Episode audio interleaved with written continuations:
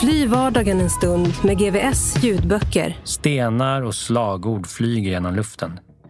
Däck och bilar sätts i brand, hör vi genom våra kontakter. Men där är ju han. Cesar klappade Arturo på axeln. Vem han? Grinige byggaren från TV. Lyssna gratis på GVS ljudböcker. Finns hos Acast eller där du hittar dina poddar. It's that time of the year. Your vacation is coming up. You can already hear the beach waves, feel the warm breeze, relax and think about work. You really, really want it all to work out while you're away. Monday.com gives you and the team that peace of mind. When all work is on one platform and everyone's in sync, things just flow wherever you are. Tap the banner to go to Monday.com. Hiring for your small business? If you're not looking for professionals on LinkedIn, you're looking in the wrong place. That's like looking for your car keys in a fish tank. LinkedIn helps you hire professionals you can't find anywhere else, even those who aren't actively searching for a new job but might be open to the perfect role. In a given month, over 70% of LinkedIn users don't even visit other leading job sites. So start looking in the right place. With LinkedIn, you can hire professionals like a professional. Post your free job on linkedin.com slash people today. Millions of people have lost weight with personalized plans from Noom. Like Evan, who can't stand salads and still lost 50 pounds. Salads, generally, for most people, are the easy button, right? For me, that wasn't an option. I never really was a salad guy. That's just not who I am. But Noom worked for me. Get your personalized plan today at Noom.com. Real Noom user compensated to provide their story. In four weeks, the typical Noom user can expect to lose one to two pounds per week. Individual results may vary. Krull och kriminell. Hemma hos Daniel i Göteborg. Ja, stämmer bra. Hörs spårvagnen härifrån? Det kan den göra. Det är så? ja, eller chalmeristerna kan också höras ibland. Ah, ja, ja. Men, men, det är här i backen, höll säga, bredvid. Jajamän. De där jävla spårvagnarna, det är ju fan allt olyckor tycker jag vi läser om i Stockholm i alla fall. Stämmer det? Ja, en hel del faktiskt. De eh, kör som vettvillingar, skulle jag vilja säga. Men det är inte därför vi sitter här hemma hos dig. Nej. Det är för att prata lite grann om dig och din bakgrund. Daniel Sundström, för detta Bandidos och en del av 90-talets beryktade och ökända BMW-ligan, har under sina 42 år fyllt sitt brotts-CV med mer än de flesta. Som sexåring sålde han stulna cigaretter. Som 11-åring snodde han den första bilen. Som 15-åring satt han fängslad i Spanien, efterlyst av Interpol. Som 16-åring blev han en av Sveriges, då, genom tidernas yngste, klass 1-fångar grov misshandel på en polis.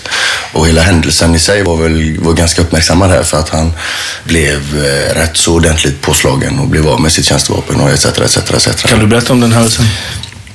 Ja, det var eh, när jag, eh, jag hade fått en, ett tre månaders straff och eh, kommer till Boråsanstalten där en annan, eh, Sonny heter han, eh, var med det här uppmärksammade Hallsbergsdramat om du hört talas om det för några år sedan. Han tog kidnappade och han gick ju ut där och blev skjuten i direktsändning. Eh, han i alla fall, och vi kände varandra sedan tidigare så att vi avvek ifrån den här anstalten. Vi, rymde och skulle skaffa oss eh, en bil och står och håller på med det här när eh, piketen kommer. Och de hoppar ut fyra poliser och jag springer därifrån, får den här polismannen efter mig och det slutar med att vi hamnar på en, en lekplats. Och eh, i ett läge där så såg jag inte honom längre som en polis för att han attackerade och, och, och för mig var det som en försvarsgrej bara, men det slutade ganska illa. Eh, men det gick peppar peppar bra. Jag tog ju pistolen ifrån eh, avväpnade polisen och försökte faktiskt att uh, gå lite längre än så, kan vi väl säga då. Vi lämnade ju där. Men, men uh, hela sanningen kom ju inte riktigt fram på rättegången. Men det här är ju så många år sedan. Så att, eh, men hade de känt till hela verklighetsbilden där så hade ju mitt straff blivit betydligt mycket längre. Eh, För han kom inte ihåg någonting, den här polismannen. Han eh, tappade minnet. Och, Ja, jag, jag körde väl en eh, nödutgång där givetvis, självklart. Berättade inte hela sanningen, men ja. Du får det ju låta väldigt enkelt att jag bestämde mig för att ta vapnet ifrån honom. Du var 16 år och det var ändå någon form av en vuxen utbildad polis. Jajamän, han eh, Hur var är det ens möjligt? Jag eh, var väl själv på den tiden inte helt eh, främmande för att ta till våld så att säga och har, har ju tränat en hel del eh, kampsporter tidigare. Och var jag aktiv eh, inom thaiboxning ganska mycket. Men jag skulle ändå vilja säga att i situationen eh, som uppstod var att han kopplade ett strypgrepp på mig med armbågsstrypgrepp då. Och vilket var, ehm, eh, ska man säga, onödigt. Det var liksom lite, det var övervåld. Va? Han hade inte behövt göra det. Va? Nu ringer telefonen. Som sagt, vi är hemma hos dig just nu. Och övrigt ljud som låter kan bero på att det är Kalista, ta, Kalista, kan du ta telefonen in till mamma? Nej, mamma är i teststudion. ja. Stäng av telefonen. Är du snäll? Ja, bra. Eh, sen var jag ju, hade jag ju rymt och avvikit från anstalt så att jag ville givetvis ta mig därifrån. Va? Men den eskalerade den, den situationen av hans eh, ingripande skulle jag vilja säga.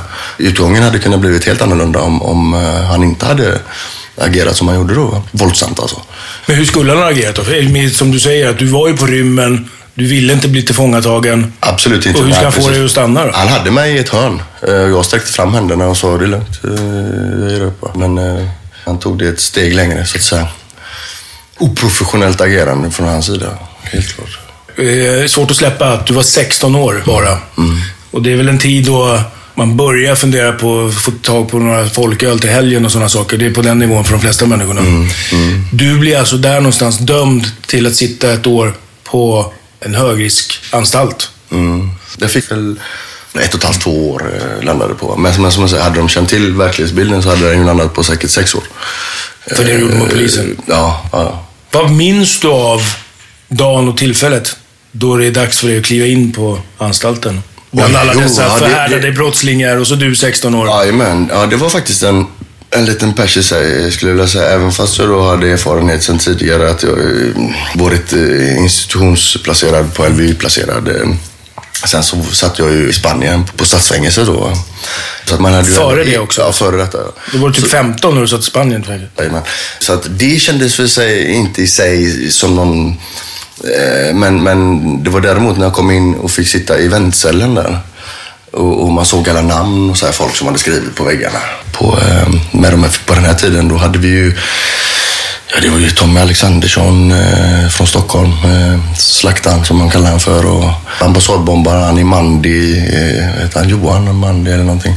Terroriststämplad. Det satt eh, väldigt mycket tunga eh, människor på Tidaholmsanstalten. Och så stod det en fras som jag aldrig glömmer. Eh, det stod eh, Hej hopp i löven i brist på, få, på eh, ja, torv i röven. och då blir man ju lite så här, hmm, eh, vart är jag på väg någonstans? va? Men eh, Den klassiska bilden. Ja, precis. precis. Och så det här när man kom med transporten och såg de här stora murarna och, och taggtråd och så här. Det var, det var, men det hade jag ju som sagt var varit med om innan när jag eh, åkte med spanska polisen eh, på Lanzarote då, till Tahiche. Eh, det var ju exakt samma bild där med då. Man såg det här, den här vita såg ut som en sockerbit i skyn men sen kom närmare och närmare och blev större och större och större. Så att det var lite déjà vu där på, på, på den biten. Men eh, man var ju inte kaxig. Det, det var man ju absolut inte. Eh, Jag kommer in eh, med min säck som man har då. Va? Eh, Och hinner med, inte mer än att bara sätta ner den på golvet och så eh, knackar det på dörren. Jag vänder mig om och ska vänta. Liksom, att jag öppnar dörren, men den öppnar sig. Va? Och in kliver en jättestor kille med rakad på sidorna, en peruan visar det sig sen då. Och han eh, tar med mig ner till, eh, till en annan cell. Kom med, säger han. Och jag fattar ju ingenting. Jag, då blir man ju eh, rädd faktiskt, ska jag säga. Eh, men vi kommer in. Johan frågar frågar jag eh, röker du? Och jag tänkte, ja, ja, jo, det gör jag. Så följde jag med han in i cellen och så satt det tre andra gubbar där inne. Och då hade de ju gjort i ordning någon eh, pipa där med någon, något rör och, och hasch då. Och alla de här visste ju redan när jag kom då vem jag var och att jag då, vad jag var dömd för. Va? Och det var ju inte eh, något brott så att säga som, utan det, det, det uppskattades ju i allra högsta grad. Att jag liksom, så de applåderade ju mig när jag kom in där och bravo, här har vi, här har vi han liksom. Alltså, jag blev ju omhändertagen som att eh, Många utav dem typ, tog hand om mig som jag vore deras son ungefär. Eh, För att det var en polis som du hade gett dig Jajamän, på. ja, men jag hade ju gett mig på en, så att säga, som en gemensam fiende till alla där om man säger så. Självklart, polisen är inte populär. Eh, så att det, det, det, det, det blev ju hyllat. Alltså. Så att jag togs emot som en eh, mindre prins, där kan man ju säga. Va? Liksom, här kom, sitt här med oss och de lagar mat och här ät och liksom. Det, det, det, det var väl kanske inte riktigt den, eh, det bemötandet man skulle ha haft egentligen om man säger så. Eh, nu var jag ju som sagt var yngst. Det var ju ingen annan som... som så att jag fick ju gå med de, med de gamla rävarna liksom och, och, och så att man blev skolad eh, vad som var rätt och riktigt. Va? Det fanns liksom heder, moral och etik. Det finns det inte idag. Va? Vad var det något speciellt som du minns som du lärde dig då utav de här äldre? Ja, alltså jag skulle vilja säga så här, alltså det du inte kan när du, när du kommer in, det kan du ju när du kommer ut.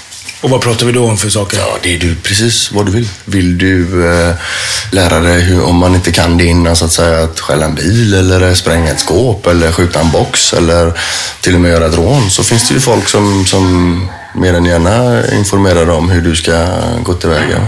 Allt ifrån eh, exempel, jag har ju suttit med själv och hört när gubbarna har pratat och hur de har använt större skor och eh, hur de duckar när de går in för att inte bli mätta ingången. Och, alltså, du vet sådana här grejer. Och,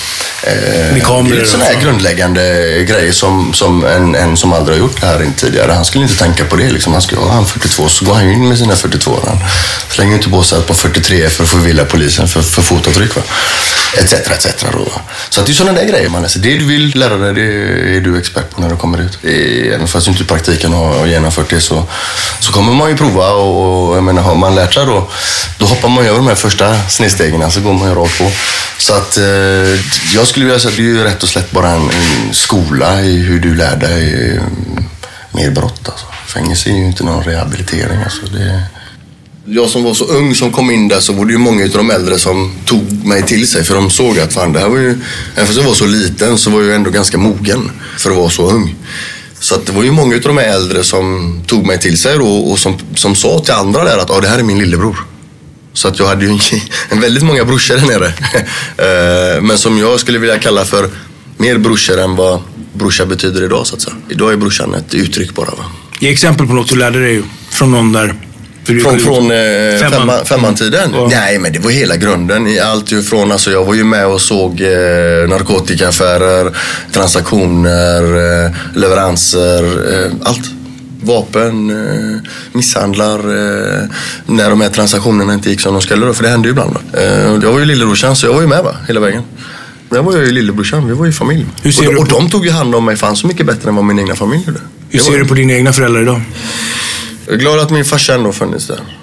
För han har ändå gjort det han kunnat. Sen så kunde han gjort lite till tycker jag. Men jag har klandrat han. Det gör inte mig gladare idag. Pratar ni Eh, något? Absolut, absolut. Till skillnad ni- från min mamma. Min mamma eh, har jag ingen kontakt med. Jag försökte få henne att inse att hon hade problem och att hon behövde hjälp. Och, men hon var inte ens mottaglig. Och det är lite så min, min kära mor hon har hon har sex barn varav alla har varit omhändertagna. Och där känner jag att eh, det räcker. Och, Alltså det började jag egentligen redan när jag var innan jag blev eh, fosterhemsplacerad där vid sexårsåldern. Alltså det var i form av eh, såna här små snatterier och, och sånt. Det är ju, var ju inköpsporten. Det var väl mycket också tack vare att jag hade en eh, morbror som jobbade på affären. Så att jag kunde ju gå in och på baksidan och det var ju ingen som undrade vad jag gjorde där. Va? Så det slutade ju med att då gick jag ut med lådor med cigaretter på baksidan va? och sålde dem här på torget. Va? Som sex år? Ja, sex, sju år. Det är tidigt. Det är vansinnigt. Det är, det är vansinnigt. Som jag sa, jag började springa nere på femman eh, vid 9-10 års ålder. Femman i Nordstan i Göteborg. Det är inget ställe som man ska springa omkring på. Absolut inte på den tiden. På den tiden var det mycket värre. Jag såg nu för några dagar sedan, jag gjorde reportage och de kallade Nordstan för eh, Sveriges farligaste fritidsgård. Så det, det är fortfarande eh, samma nisch om man säger så. Där. Det är ju samma Och när du som jargong. tioåring var där, var det ingen som någonstans av de äldre ändå som... På den tiden reagerade? så var det mera folk som uppehåll sig där hela tiden kan man säga. Och runt omkring i omnejd. Idag är det mera en, en central plats där många drar igenom vidare till centrum, liksom femman är en sån centrumplats som man korsar då. Va? Det, men det är ju lite som de säger, alltså det, du, det du behöver få tag på, det hittar du ju där inne. Vad minns du från när du var tio år och hängde där då? Finns någon Jag kom ju in som ganska kaxig kille där och själv eh, hade ju eh, en, en väldig självhållning liksom. Att ingen trampar på mig. Så jag slog ju mig min väg fram så att säga. Så jag, folk minns ju mig som Danne som liksom, jag tog alltid av mig skorna. När jag skulle, exempelvis när jag, när jag hamnade, för det här är ju inomhus, det är ju marmorgolv. Och eh, när jag skulle slåss med någon så tog jag av mig mina skor och ställde dem snyggt på sidan. Det var så att jag kanske slängde av mig dem men sen så tog jag dem med en hand i två och ställde dem fint och så fick jag vänta och sen så körde vi. va.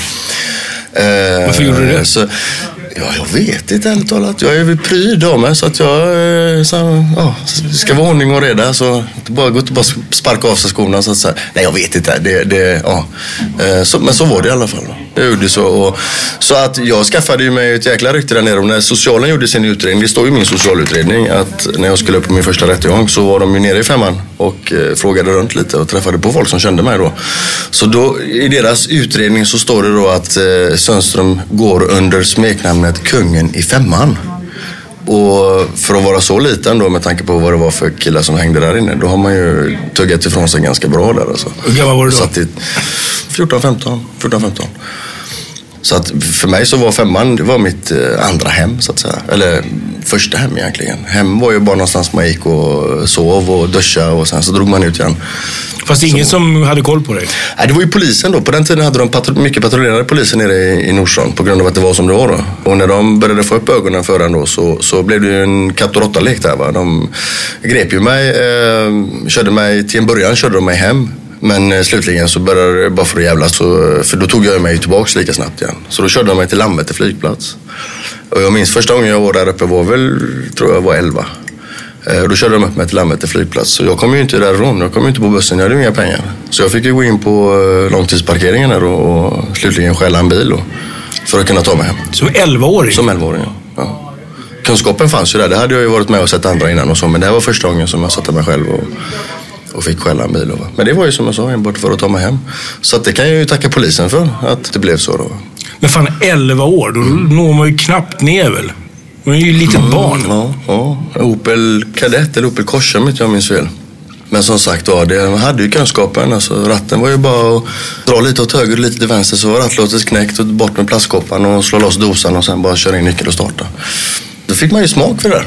Jag kommer ihåg just den här bilen första gången hade man ju då. Det var ju, blev ju liksom lite ens min bil liksom och, och, och var ju skithäftigt va. Så hade man väl den bilen i två veckor. Och till och med tanka och tvätta den och Men du, om vi pratar om du är runt 11-12 år. Då gick man ju i plugget och höll på att spela basket på skolgården. Och Man hade inte så jävla stora problem. Mer om man skulle inte bli vald sist ungefär. Mm, ja, precis. Hur, hur såg din vardag ut? Ja, alltså vid det här laget så hade jag ju som sagt var, vad, vad, vad gick man i då? Eh, Mellanstadiet. Eh, Man var liksom så, eh, vad ska man säga, inbiten. Du, jag, kan, vi, kan vi bara ta, jag måste gå upp, jag måste springa på toaletten bara. Ja, det är lugnt. pausa. Funkar?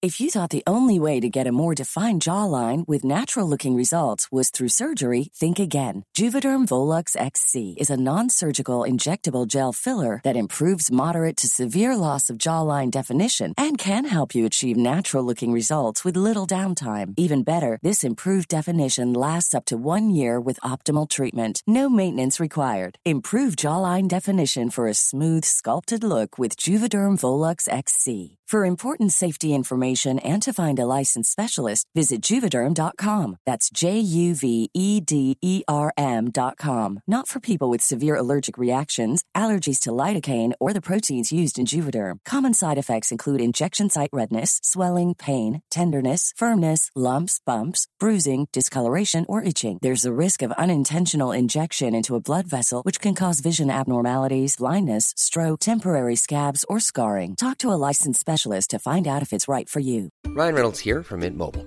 With the price of just about everything going up during inflation, we thought we'd bring our prices down. So to help us, we brought in a reverse auctioneer, which is apparently a thing. Mint Mobile unlimited premium wireless. Ready to get 30, 30, bit to get 30, bit to get 20, 20, 20, bit to get 20, 20, bit to get 15, 15, 15, 15 just 15 bucks a month. So, Give it a try at mintmobile.com slash switch. $45 upfront for three months plus taxes and fees. Promote for new customers for limited time. Unlimited more than 40 gigabytes per month. Slows. Full terms at mintmobile.com. If you're looking for plump lips that last, you need to know about Juvederm lip fillers. With Juvederm Volbella XC and Juvederm Ultra XC, your lip look, whether it's subtle or bold, can last up to one full year with optimal treatment and no additional maintenance. Find a licensed specialist and see if it's right for you at juvederm.com today. That's J U V E D E R M.com. Add fullness to lips in adults over 21 with Juvederm Volbella XC or Juvederm Ultra XC. Do not use if you have severe allergies or a history of severe allergic reactions, or if you're allergic to lidocaine or the proteins used in Juvederm. Tell your doctor if you have a history of scarring or taking medicines that decrease the body's immune response or that can prolong bleeding. Common side effects include injection site redness, swelling, pain, tenderness, firmness, lumps, bumps, bruising, discoloration, or itching. As with all fillers, there's a rare risk of unintentional injection into a blood vessel, which can cause vision abnormalities, blindness, stroke, temporary scabs, or scarring. For full important safety information, visit juvederm.com.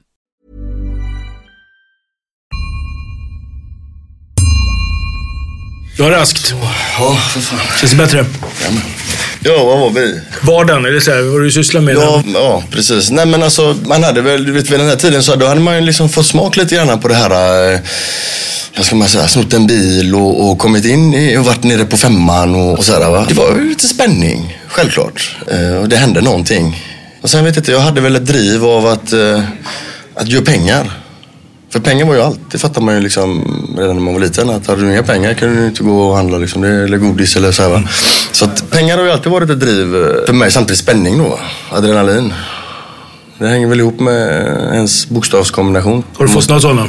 Mm, Det behöver jag inte få. Alla som känner mig säger samma sak. Liksom. Det är inget snack om den saken. Fladdrig, svårt att sitta still, koncentrera sig. Eh, Ja. Nej men som sagt, adrenalin. Och det vet ju alla hur det känns liksom att åka ner för, eller åka i en loop eller liksom. Man kan jämföra det lite med så. Men många som, som också säger att det är just den här kicken av, av eh, spänningen och... Men för oss i så fall räcker det ju med att man åker till någon nöjespark en gång om året. Jo men precis. Men har du som, som jag säger, det finns ju egentligen ingen mall för vem som är det, vem är det som trillar dit. Hur gick kurvan uppåt sen då i brottslighet? Vad hände härnäst? Eh, skulle jag kunna säga att det var i början på 90-talet när, när den här, eh, det fanns eh, där man då introducerade och lanserade BMW 750s långa limousinvarianten och en Honda CRX VTEC, VTEC-motorerna. Och, och vi var där och kollade och så här. Och sen Då var du hur gammal då? 16, 17. Sen lyckades några utav kompisarna stjäla de här bilarna och BMWn. Inklusive den här VTECen.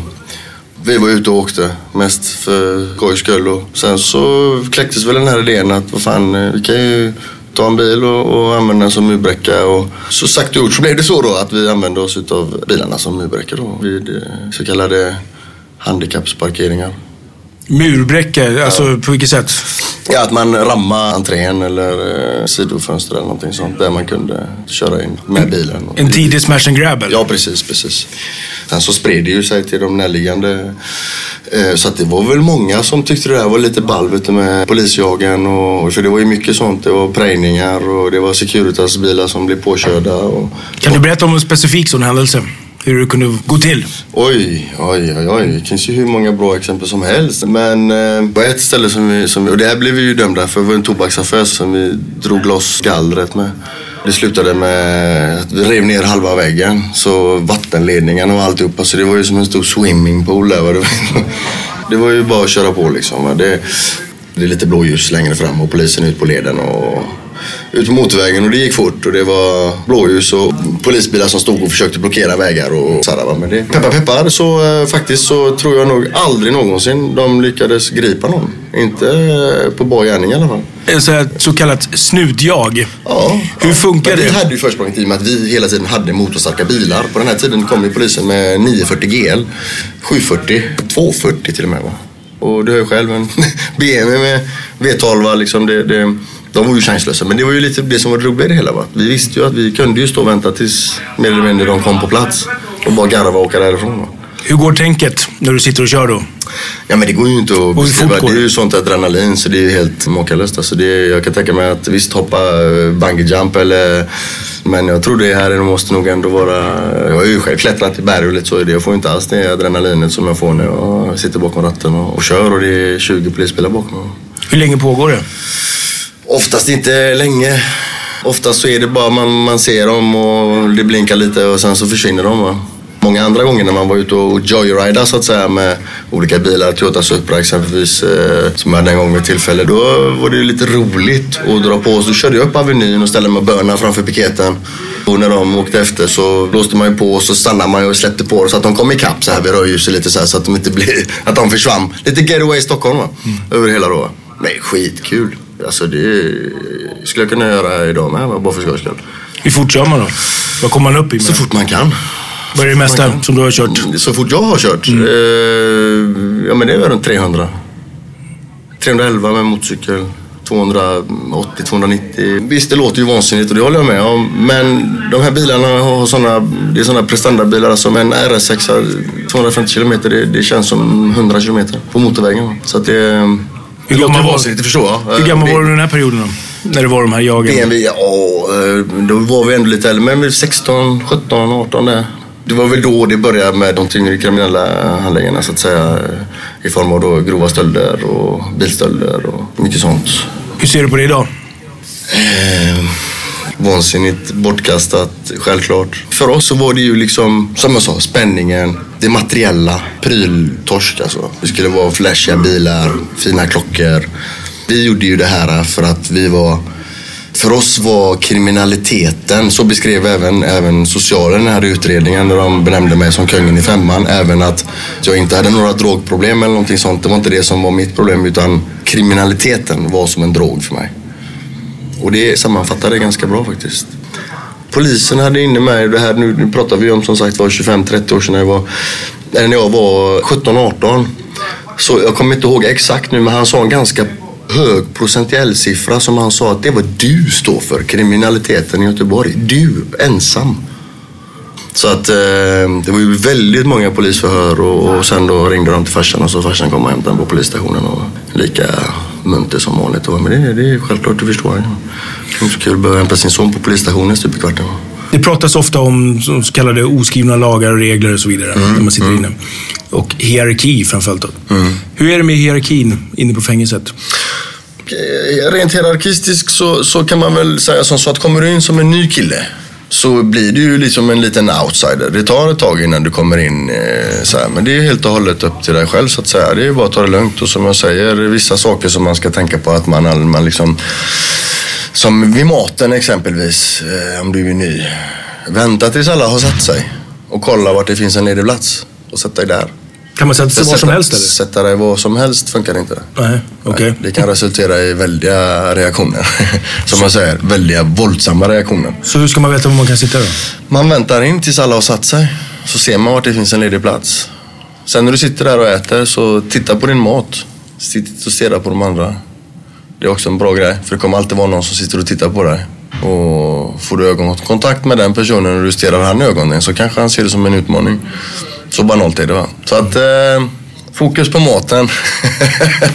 och sen tillbaks till dig va. Ligg lågt. Eh, håll en låg profil helt enkelt. Och sakta men säkert kom in då va. För det är lite så beroende på straff, eh, vem du är och längd av straff, längd av tid du har avtjänat och så vidare. och så vidare. Det, är saker som en, eh, självklart spelar in då. Va? Något brott som inte uppskattas så att säga som, som kvinnomisshandel eller våldtäkt eller pedofileri eller någonting sånt. Va? För då kan du råka riktigt illa ut. Men eh, ett bra ett exempel på Hällbyanstalten i början på 90-talet. Då var det en eh, direktör där som hette Dragan Nisovic. Han hade varit inspektör på Kumla innan han fick eh, bli eh, direktör för Hällbyanstalten. Han tog dit en eh, pappa, tvåbarnspappa, som hade våldtagit sina egna barn. Han instruerar den här killen innan han går in på banan, som det heter på, på kåken, att eh, vad du än gör, berätta inte vad du sitter för. Men när han kommer ut på banan är han av den åsikten att ärlighet vara längst. Så det är det första han berättar när han kommer in. Det kläcker han rätt av det här. Dagen efter var detta på Han kom på fredag eftermiddag. På lördag morgon blev jag väckt eh, av en annan intagen då att kom här får du, du måste höra på det här. då. Så jag går ut, eh, tar med min kaffekopp. Nybrukt Nybryggt kaffe, en halv kaffekanna. Ångande kaffe. Så frågar jag han, vad sitter du för? Ja, tre punkter. Ja, ja, vad? Ja, två grova och en inte grov. Vad? Frågar jag igen. Och han håller inne lite men så säger han ja, eh, sexuellt ofredande. Och, och utnyttjande av minderårig. Och jag trodde han skojade. För det här var ju ett nytt fenomen. Alltså, jag har aldrig träffat någon som satt och bara berättade det så här rätt upp och ner. Så att eh, det resulterade ju i att min kära medintagne vän där han eh, greppade ju tag bakifrån och välte omkull stolen och drog ner honom längst ner i korridoren och in i hans cell. Han hade cellen näst längst ner. Jag hällde kaffekannan över huvudet på honom. Skållade han ganska gott där. Slet av honom kläderna, la honom i framstupa läge över sängen. Sparkade han i röven, slog han i njurarna. Inte i ansiktet, inga, jag vill inte ge några märken på honom. Utan ser fotografier på hans anslagstavla på en kvinna och två barn.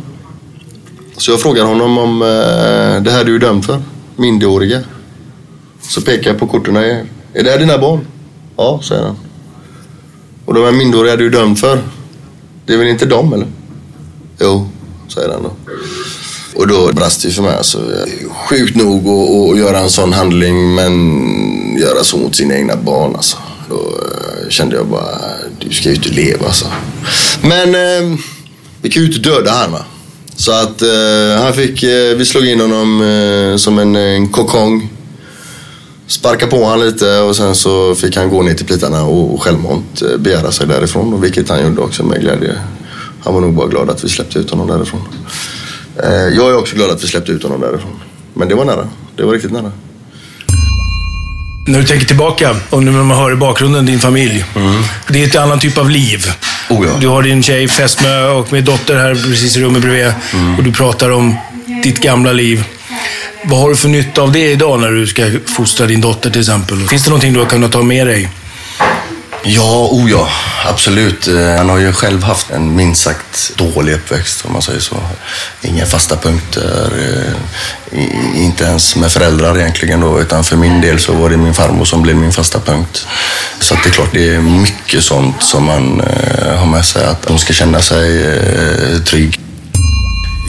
Jag är ju för trasig för att eh, kunna gå och ställa mig på ett eh, löpande band eller någonting sånt som jag har många polare nu som åker till Valby. Jag skulle aldrig klara av den här inrutade Svensson. Eh, Varför tror du?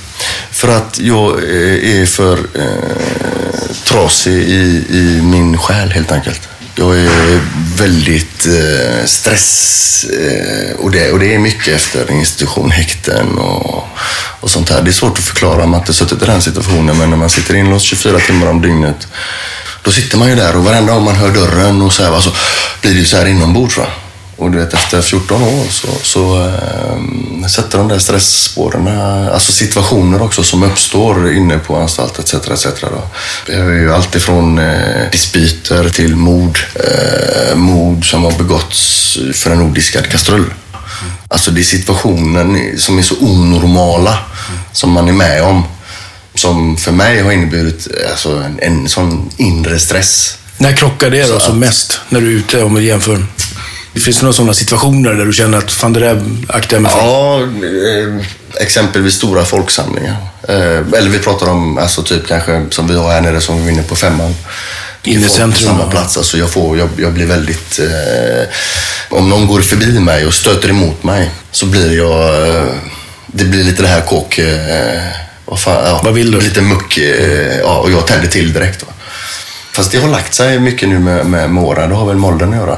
Eh, Går du och pratar? Får du hjälp?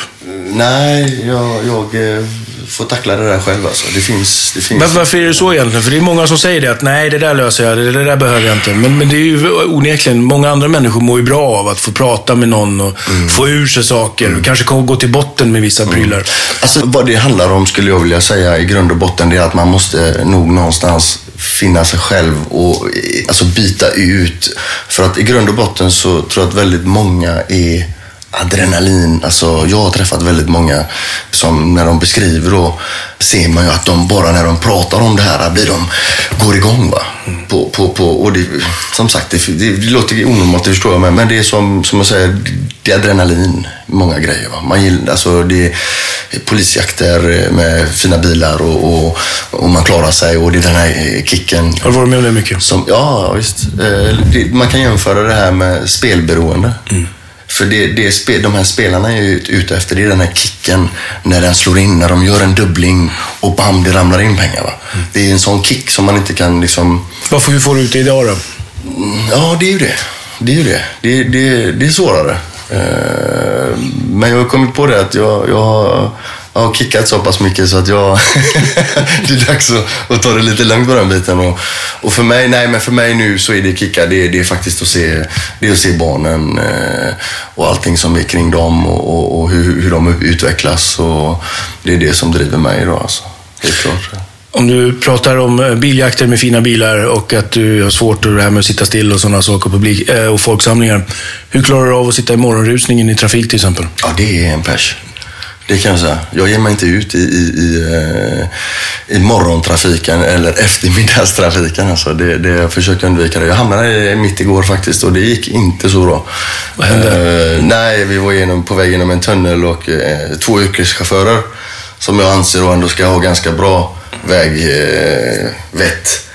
Men eh, lastbilen vägrade släppa in taxin och ta, ta, eh, lastbilen hade själv legat i samma fil som, och gick ut eh, i andra filen så att säga. Och han, sen vägrade han att släppa ut taxibilen då, som dessutom hade att han körde skol, att det var, han hade barn i bilen. Va? Eh, så då var jag ju tvungen att, att agera polis där och vi var ner och körde, körde kapp och gapade och skrek och din idiot och yrkesfolk släpper in han här och ja, ja nej, nej, det, det, det, det är lite så va. Men man reagerar på, eh, vad får man, vad ska man säga, orättvisor. lite, lite så. Men, men, men, men faktiskt alltså, jag, och samma sak, alltså det låter löjligt men eh, man kommer över övergångsställen och, och, och så här liksom, nu är det vi ska släppa, vi ska, man ska visa liksom. Och vissa de dundrar bara på och, och, och det kan jag också reagera liksom. Att, Men handlar det om kommer det här- mamma med barnvagn här liksom. Handlar Det om de svagare på något sätt? Alltså men det är skolskjuts ja, ja, och det är ja, ja. barnvagnar som du säger som exempel. Det var bra att du sa för det, det är ju exakt mig i ett nötskal. Alltså jag, när jag gick i skolan så jag mobbade ju folk, tyckte det var jättekul. Va? Eh, men jag mobbade ju inte de fräkningar med glasögon utan jag mobbade ju de som mobbade dem som var fräkningar och glasögon. Det var ju de som var häftiga. Va? Och, och det är ju inte svårt att sparka på en som ligger ner så att säga. Det är ju roligare att sparka på en som är jättestor och se han ramla ner. Va? Det var så jag resonerade. Desto större de var, desto hårdare fall de. Lite det resonemanget då. Va? Hur drar du gränsen idag då? Vi säger att den här lastbilschauffören stannar sin bil och hoppar ut. Ja, då hoppar jag ut. Och om han bara pratar så, så pratar vi. Om han puts, då puts vi. Och Puts, är det puttar i göteborgska? Ja, ja. Okej. Puttar, det låter ju harmlöst men... Ja, jo, nej, men precis. Det är klart att, men nej, jag, jag eh, eh, är ju medveten också om de här situationerna och de, de blir ju färre och färre alltså. Men eh, absolut, alltså, jag har kunnat eh, köra efter folk i 10 mil för att de har pekat finger. Va? För att 10 de mil? Ja, ja, visst. På riktigt sant? Ja, härifrån till Halmstad körde jag efter en kille en gång för att han pekade finger. Och, och, och, Det låter eh, lite skadat jag kan faktiskt. inte, ja, ja, absolut, absolut. Det, det, det var det också. Jag kan väl säga att man var väl kanske inte helt vid sina sinnesfulla bruk på den här tiden heller då.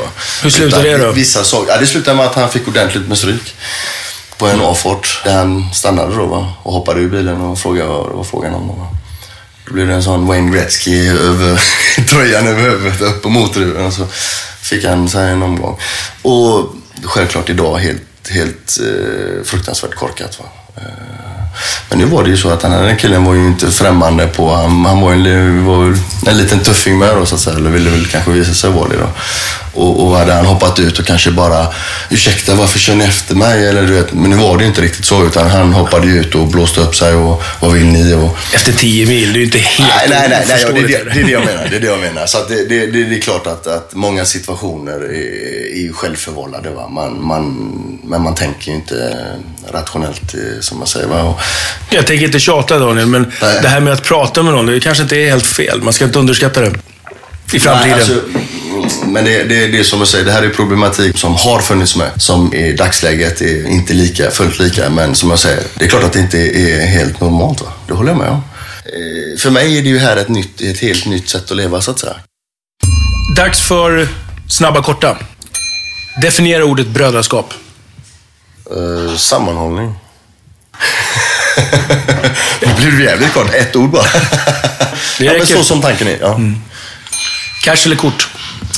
Cash is king. Varför? Tror litar inte på banken. Vet du. Trycker de på en knapp så står du där med ditt jävla kort. Det är madrassen som gäller. Att tillhöra ett gäng eller vara ensamvarg? Ensam. Absolut. Och det säger du trots din erfarenhet som gängmedlem? Det säger jag med min erfarenhet som gängmedlem. att, eh, ja, med facit på hand. Varför?